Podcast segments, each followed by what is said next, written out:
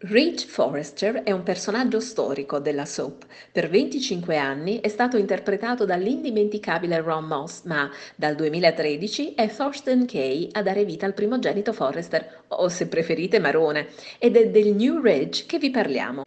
Tornato a casa, a Los Angeles, da un lungo autoesilio parigino, il primo salto Ridge lo fa da Eric. Scambiano quattro chiacchiere, parlano di Stephanie, del tempo trascorso, poi Ridge arriva al sodo e tornato per Brooke. Eric, che di Brooke ne sa qualcosa, approva ed incoraggia Ridge, anche se lo mette in guardia. Molte cose sono successe durante la sua assenza. Si riferisce al fatto che Brooke si era messa col cognato Bill, normale amministrazione.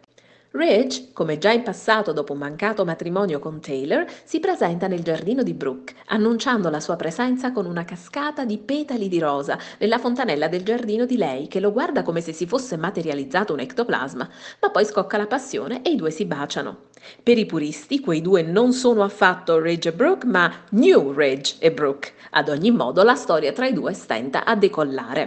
Lui la corteggia e le porta anche un cucciolo a Natale sotto l'albero. Il cucciolo è un mitologico bimbo di nome RJ che Brooke abbraccia con l'affetto di una madre che però manco si ricordava di aver scodellato pure quel pargolo. Ridge, scoperto che Brooke si era messa col marito di Katie, si sconvolge molto. E... ma che ti sconvolgi Ridge? La tua Logan fa questo da tre decadi e nessuno si è mai lamentato.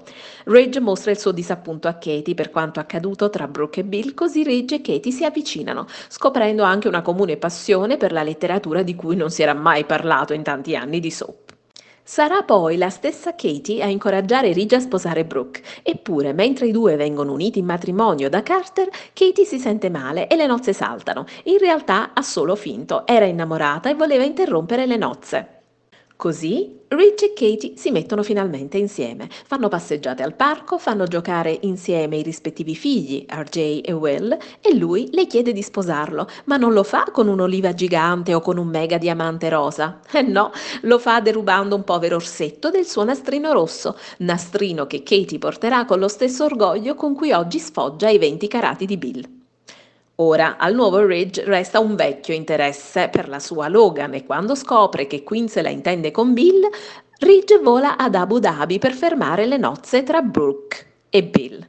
Ci riesce, ma Bill si vendica facendo cadere Ridge nel Golfo Persico dall'elicottero pilotato dal fedele scagnozzo Justin. Rage viene dato per disperso. Katie non si può neanche freggiare del titolo di vedova. Intanto il nastrino annerisce. Tutti cercano Ridge, ma sarà Brooke a trovarlo. In spiaggia, mezzo intontito, vestito di bianco come un turista, coi piedi sul bagnasciuga. Non si è mai saputo molto su come sia sopravvissuto. Noi gridiamo al miracolo che tanto a Beautiful è sempre dietro l'angolo. Ma da quel momento Ridge perde per sempre la cosa più preziosa, la capacità di disegnare. Sarà l'aiuto della cognata stilista Caroline a sbloccare la mano dello stilista e fra i due scoppierà una intensa passione. Katie toglie il nastrino e in un'ora si ritrova fidanzata con l'ex marito che le mette al dito una noce di cocco super brillante. Le cose per Ridge si mettono bene anche sotto il profilo aziendale. Prende infatti il posto di amministratore delegato scalzando Rick e cerca di metter su famiglia con Caroline, ma lui ha eseguito una vasettomia mentre era a Parigi. Per ora lo confida soltanto a Brooke. Peccato che nel frattempo Caroline sia rimasta incinta di Thomas Forrester dopo una notte di separazione dal suo Ridge condita da pillole e vino. Ma le cose si possono sempre risolvere, basta che Ridge dica che il bimbo è suo e voilà, benvenuto piccolo Douglas Forrester.